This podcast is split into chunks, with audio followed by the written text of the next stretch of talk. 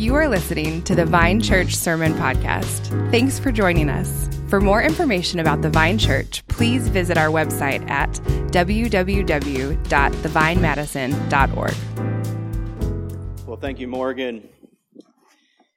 Welcome to the Vine Church. It's good to be gathered with you this morning. It's always encouraging just to sing together, to be reminded of who God is, and to really celebrate His gospel and love for us, and to do that collectively as a community. It's encouraging to my soul, and so thankful to be here with you this morning. And obviously, as we read there, a challenging text, a very challenging text, and Morgan said it well earlier, of a beautiful and complicated life of David. And we're going to get into it. If I don't know you, I'm James. I'm on staff here. I would love to meet you after service. I help with a lot of things, kids and youth, and it's a joy to serve here at the Vine Church and to be in community with you guys. As we get going, I heard of a business owner who, as he was walking through his office, overheard a conversation. And one of his employees said, "You know, if I just had $1,000, I would be a satisfied man." And the business owner stopped in his tracks, and he went to this employee and said, "You know, I overheard what you said, and I heard that you said if you had $1,000 that you would then be truly satisfied. And you know what? I've never met a truly satisfied person." So this business owner pulls out his checkbook and writes out $1,000 check and hands it to this employee and says, "I want to give you that $1,000.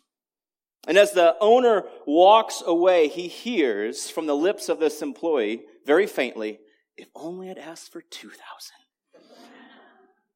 But my goodness, isn't that an accurate depiction of our human heart, of our thirst or our craving or our lust for just a little bit more of life? A number of years back, I spent a year in a discipleship school, and it was a great school, but it served terrible food. And I'm not a picky eater. I'm not at all. I'm from Iowa, you know? But several months into that program, the director of this school, he took the students out for what was a celebration meal to a restaurant with a buffet. Again, I'm from Iowa. It's the simple things in life, folks. But after months of eating terrible food, it was like go time for my belly, right? But there's an art or a science to eating at a buffet, right? Amen?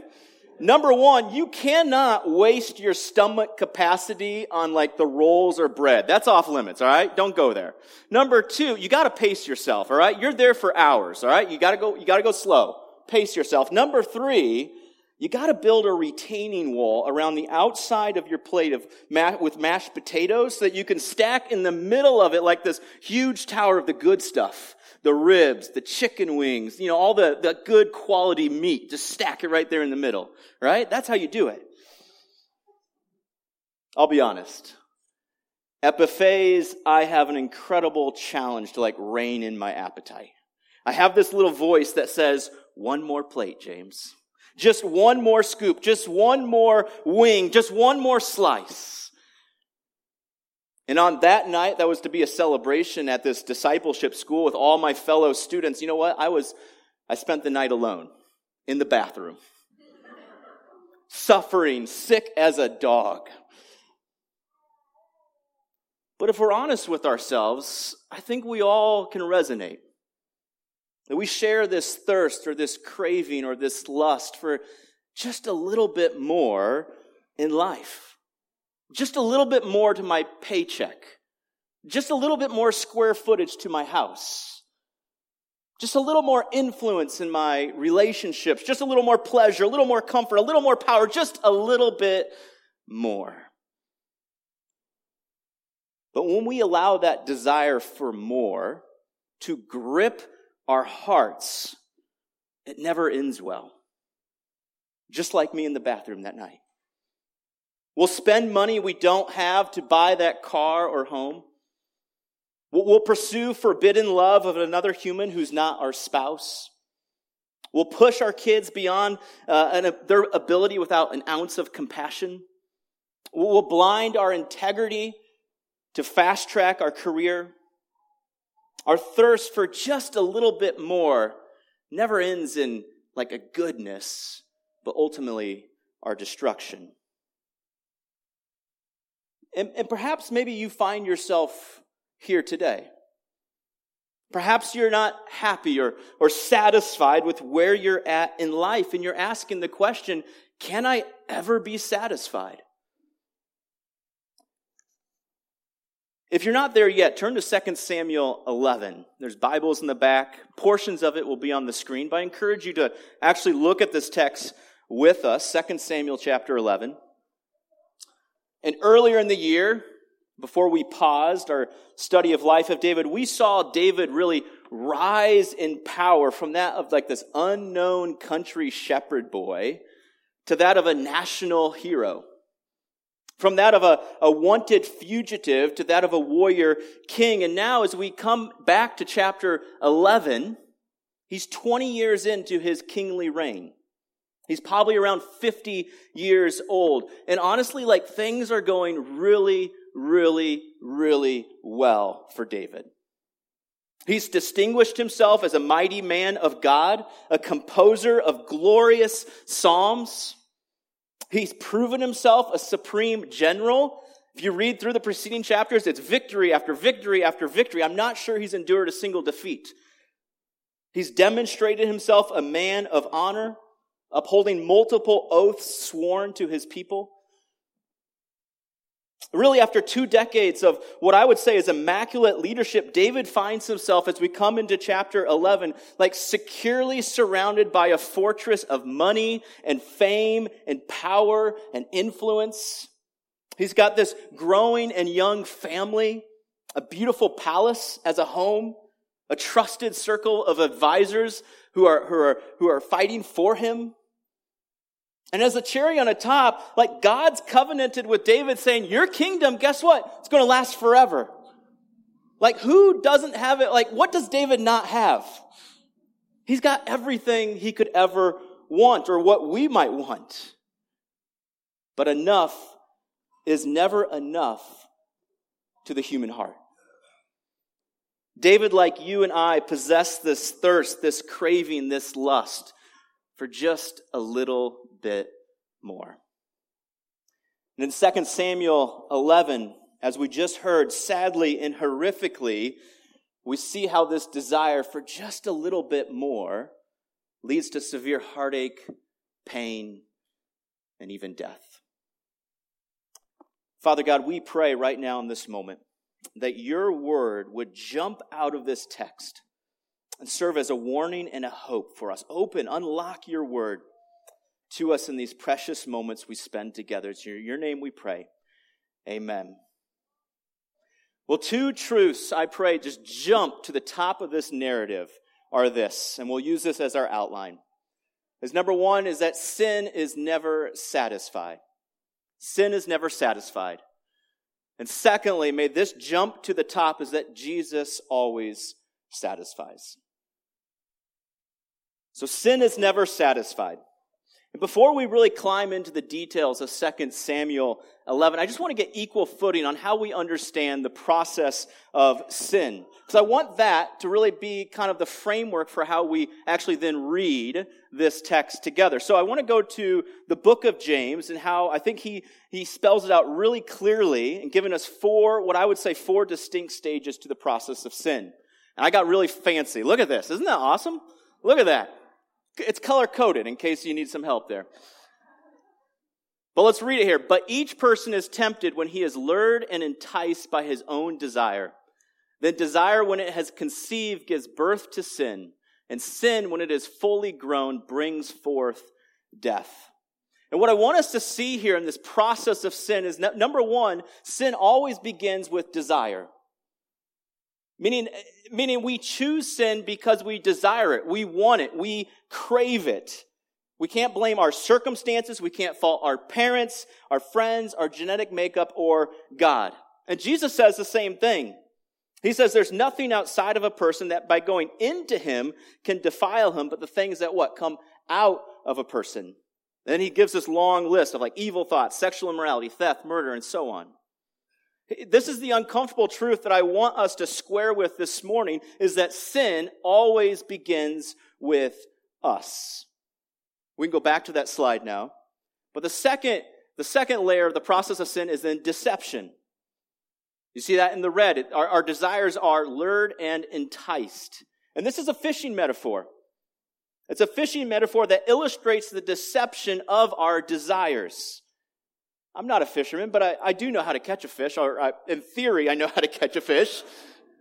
You bait the hook, you drop the hook, hope it entices the fish, and then you pull it in. Maybe I'm missing something. It's not working for me. But what's the truth about fishing? Is that bait in the water, though enticing to the fish, is it the real deal? No, exactly. It's not the real deal. Is there satisfaction for that fish on the other side of getting hooked? No, of course not, right? I'm on the other side of that hook and I'm going to eat you, right? That's the truth about fishing. But that's what happens to us. Our sinful desires tempt us or deceive us into falsehood and to believing something that's not true. So we have desire, we have deception, and then thirdly, there's disobedience. As our desires are, as James says, conceived, meaning when our desires are then put into action, that's where the sin then occurs. I'm not persuaded that there's sin in desire or deception, but sin actually happens when you put it into action. And then lastly, death. As we see, the result of sin is always death. Sin destroys, sin kills. That is the outcome of sin. So we see it there: desire, deception, disobedience, and death. And I want you to keep that as a framework for as we work through this narrative. I think this is going to be in full display for us. All right? So 2 Samuel 11, verse 1. In the spring of the year, the time when the kings go out to battle, David sent Joab and his servants with him and all of Israel. And they ravaged the Ammonites and besieged Rabbah. But David remained at Jerusalem. It happened late one afternoon when David arose from his couch and was walking on the roof of the king's house that he saw from the roof a woman bathing. And the woman was very beautiful. And David sent and inquired about the woman. And we'll stop right here, because as we've been reading through the life of David, it appears through the pages of the Bible that David walks with fairly consistent integrity before the Lord. Except in his integrity of sexuality and passion for women.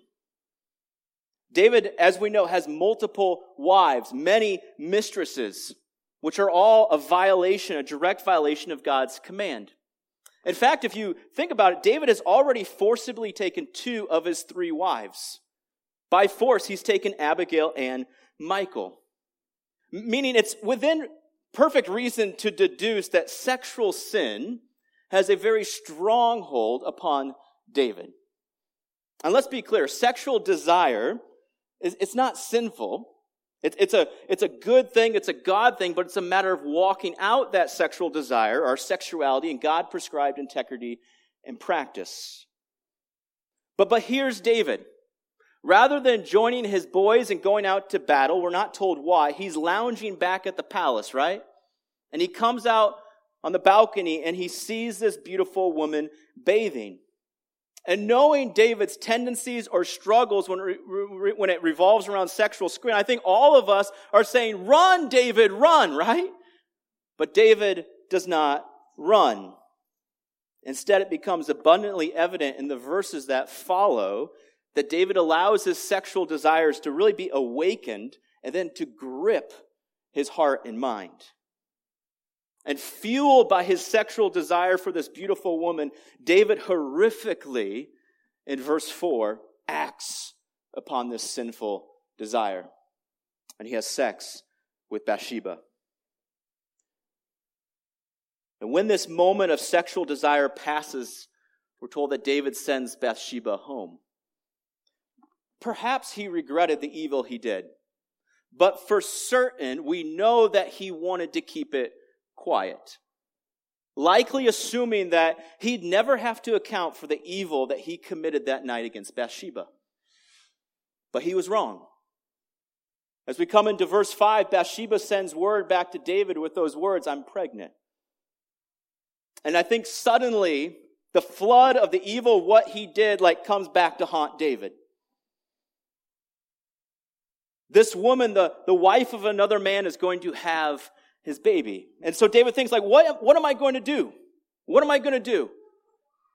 I'm the leader of God's people. I'm seen as holy and righteous. I'm seen as a godly man.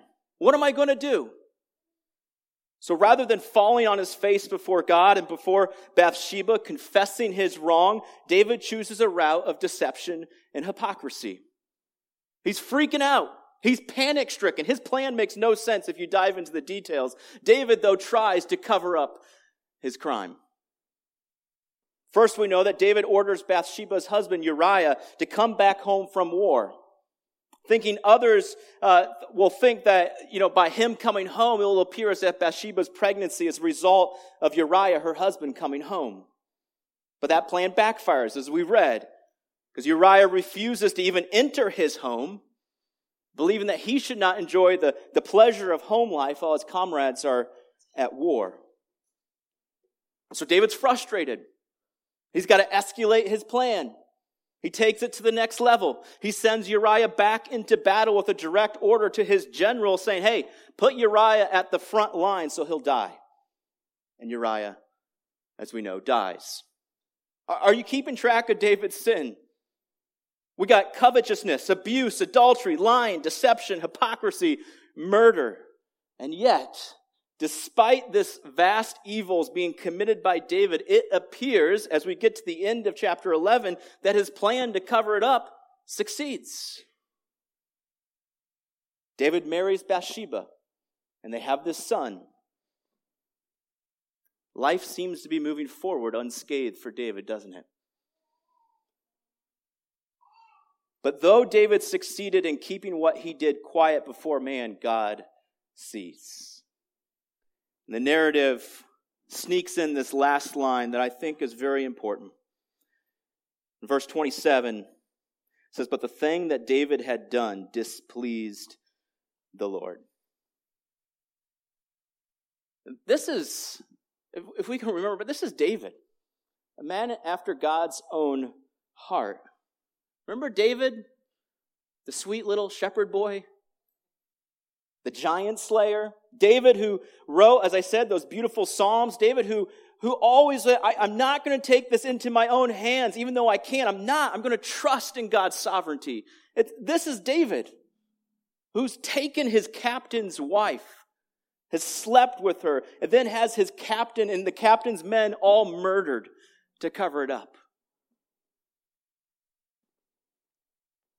David has proven the old adage painfully true, which says sin will take you further than you ever wanted to go, keep you longer than you ever wanted to stay, and cost you more than you can ever pay.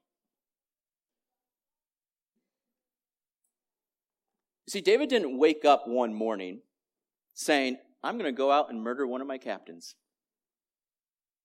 That's not how sin works. It begins with a desire.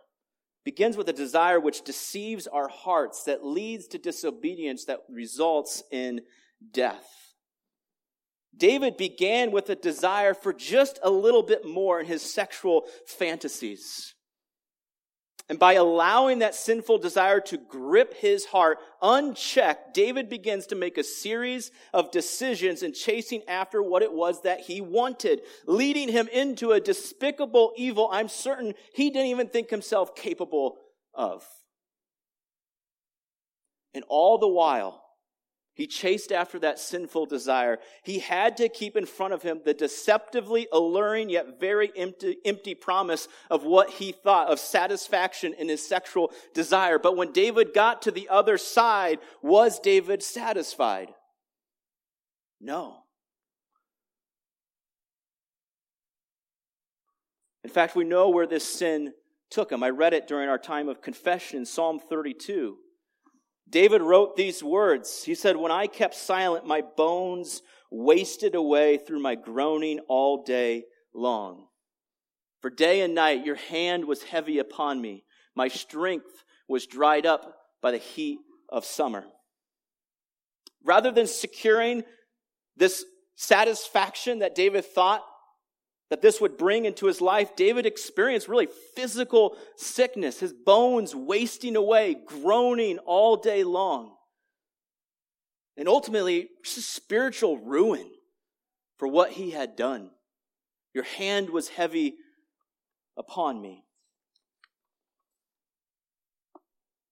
But here's the deal. It did not have to end this way. It did not have to end this way. At every point along the process of sin, from desire to deception to disobedience, God always provides a way out by the power of His Spirit. We're fully capable of resisting sin and fleeing from that which is unholy, which is why Paul writes, God will not let you be tempted beyond what you can bear. There's always a way out. There's always a way out. When David's in the palace looking upon this beautiful woman, though he desired her, had he just turned his heart around towards God in that moment, confessing that desire as an offense against a holy God, it would have been over. But David doesn't do that. He allows his sexual desire to become allured and enticed. And to follow the fishing metaphor, he follows the bait. But I want you to see this as well. Even before David actually acts upon his desire, we actually see God again give David a way out. In verse 3, David asks this. I want you to see this. David asks, he inquires about the woman, and it's reported back to him, "Is not this Bathsheba, the daughter of Eliam, the wife of Uriah the Hittite?" God is giving David a way out in this response, saying, hey, David, this is someone else's wife. She's not yours. David, this is someone else's daughter. She's not yours. She's loved far beyond what you think you love her for. In fact, this is, I found very interesting and compelling. In 2 Samuel 23, we're actually told that both Eliam, the father of Bathsheba, and Uriah, Bathsheba's husbands, are part of David's mighty men. And if you remember, David's mighty men were David's elite group of fighters who joined David decades ago, back when David was a wanted fugitive. These were men who believed in David when no one else did. They stood shoulder to shoulder, bloodied by war, fighting for David. Their lives on the line. So you would think that when David's told who this woman is, though I have to assume he already knows, that it would snap David out of his sinful desire and allow him to realize, I can't do this thing. That's my buddy's wife. I can't do that. That's my buddy's daughter. I can't do this. But there's even more. In fact, Bathsheba's grandfather, we're also told in 2 Samuel 23, is David's most trusted advisor at this time. Goodness grief, right? This is my advisor's granddaughter. I cannot do this thing. And yet, David allows his sinful desires to push through every single one of these lights of caution. Dietrich Bonhoeffer, I think, just helps so much here. He says, with irresistible power, desire seizes mastery of the flesh. The flesh burns and is in flames. In this moment, God becomes quite unreal to us. Satan does not fill us with a hatred of God, but with a forgetfulness of God. It's a good one to write down. The issue for David in this narrative is not that there's this beautiful woman before him. That's not David's issue. The issue for David was that he failed to remember a holy God above him. David's heart, gripped by this sinful desire, became filled by believing deceptive lies rather than believing the eternal truths of God and His Word. Deceptive lies, perhaps whispering, "You're the king, David." A small indulgence, "You deserve it for all the work you've been doing." "Hey, David, you've actually done this before, and it went okay. God forgave you. What's the big deal? David, you're too hard on yourself. No one can chase perfection." David, how many times have you seen other guys do this very thing and no lightning bolt came down? Deceptive lies. We see David's desire lead to a deception, which tragically leads to an act of disobedience, of David abusing his position and power as king to commit adultery. As we saw in James chapter 1, sin always leads to death. And in this narrative, there is a lot of bloodshed. And what I found interesting is that it should have been David put to death. Old Testament law demanded that those who committed adultery be put to death. But it's not David who dies. It's Uriah. It's Uriah's men. And it's his own son, as we'll see in chapter 12. But we have desire to deception, to disobedience, to death. And I hope you see that framework from James. It's on full display, and it's not pretty. It's not enjoyable going through these details. It's actually like just a canal of like raw sewage. Like this is horrific things that happen here in this text. And it would be extremely more comfortable just to maybe get to chapter 13, right? But we got to look at this narrative and stare at the face of sin. Because David's sin issue is my sin issue. And it's your sin issue too. Sin is never satisfied. And this narrative reveals just that one sin always leads to another sin. You can't commit adultery like David and just, "I'm all done sinning." Because after you commit adultery, there's lies and deception to cover your tracks. One sin always leads to another. Sin is never satisfied. And the only way to cut off sin, to stop it, is to expose it, is to bring it into the light.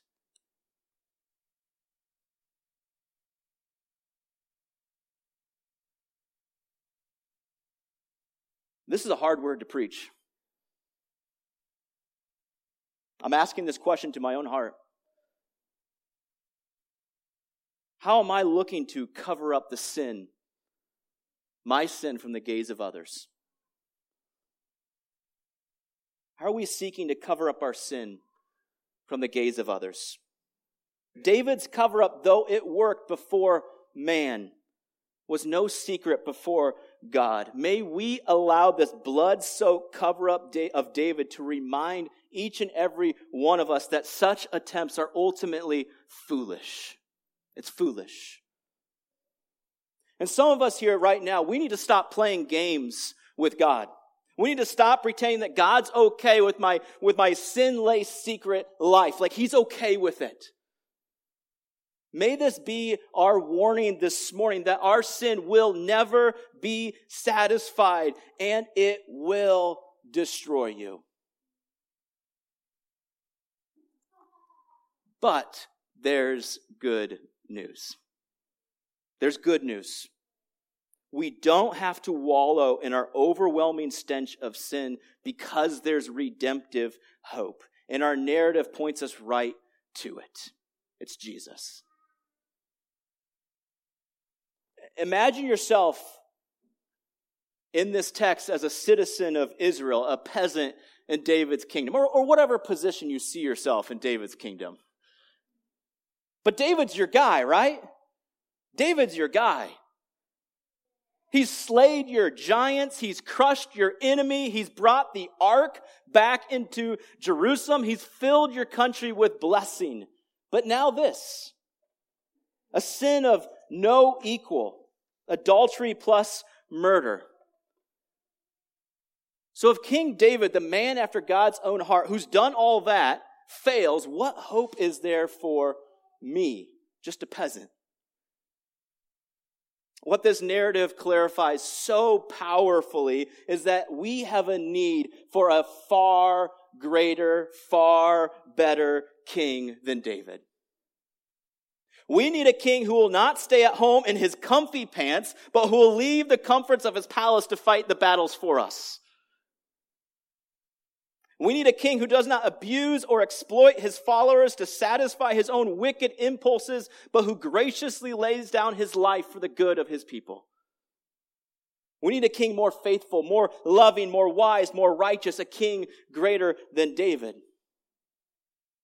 And strangely, this greater king we long for is depicted not by David, but it's actually depicted by Uriah the Hittite. Think about Uriah in this story. He's loyal to his king to the very end. He's a selfless servant, decades in the army. He forsakes a night of comfort to honor his comrades at war. When Uriah is placed at the front lines, commanded to charge to his death, he knows what's happening. He does so without hesitation or complaint. And Uriah ultimately dies, not because of his sin. He's innocent. Uriah dies for the sins of another. Who does that remind you of? It's Jesus, right? Loyal to God to the very end, a selfless servant, forsook the comfort of his heavenly home for you and I. And when he was commanded, he marched out to Calvary, carrying his own cross, carrying his death sentence without hesitation or complaint. And when Jesus died, he died not for his sins. He was innocent, but he died for the sins of someone else, you and I. There is one crucial difference between Uriah and Jesus. Uriah went to his death unaware David had betrayed him. Jesus went to his death fully aware of our betrayal of him. And yet, he went to the cross for you and I. The better king we seek is Jesus. And this brings us to our final truth that I hope encourages us this morning. That as our better, more loving, more righteous, more faithful, more wise, more just king, Jesus always satisfies. A lot of us, myself included, go about overcoming sin the wrong way. We think that perhaps strengthening our resolve or building out a better self-discipline or eliminating temptations will be how we overcome sin. And there might be some helps in there, but ultimately none of those are going to work. Why? Because if we've learned from the book of James, our desire to sin actually comes from within. Therefore, we need something more powerful than ourselves. We need something more powerful than our sinful desires. And what's more powerful? Well, the beauty and love of Jesus Christ. The Puritan Thomas Chalmers explains it very well. He says, our problem is not that our cravings for sin are too strong. It's that our passion for God is so weak. What we need are not diminished attractions to sin. What we need are stronger affections for God. I think that's spot on. And we can think of an athlete, as we try to apply this into our lives, we can think of an athlete, out of their desire to win, they push their bodies to the limits. Out of that desire to win, they say no to all sorts of pleasures of life.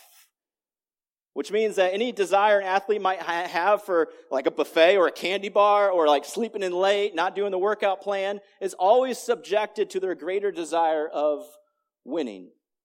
That's what Chalmers is saying. That one only brings certain desires of our heart under control by replacing them with an even stronger desire, and our passion for God must become like that. with an affection for God so supreme that it just squashes every lesser desire of our flesh. But then the question is, how do we develop this supreme affection? 1 John, we were there earlier this or a year ago. 1 John chapter 3. I love this, and we're going to close right here. 1 John chapter 3. The Apostle John writes this, Behold what kind of love the Father has given to us, that we should be called children of God. And we know that when he appears, we shall be like him, because we shall see him as he is. And everyone who thus hopes in him purifies himself as he is pure. Question from the text as we look at it is what motivates us to purify ourselves? Answer from the text is a greater desire to see Jesus and to become like Jesus. I want us to see this. This is the gospel invitation. It's never been go and become something. It's always been come and behold. Come and behold. Come and behold your King, your loving, faithful, just, wise, generous King. Come and behold him. Of your King who went into our battle alone and stormed against the gates of hell and prevailed single-handedly to deliver me and you from the power and destruction of our sin. That's our King. The King who came not to take anything from his royal subjects, but the one who came to give us everything. That's our King. Isn't he beautiful? That's our King. And I'm convinced and can testify in my own life, and I know many of you can testify too, that we overcome sin as we're captivated by the beauty of that King. Amen? Jesus, we love you. In a text like this that's so horrific,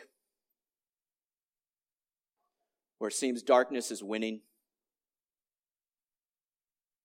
Lord, we praise your name that you offer something better.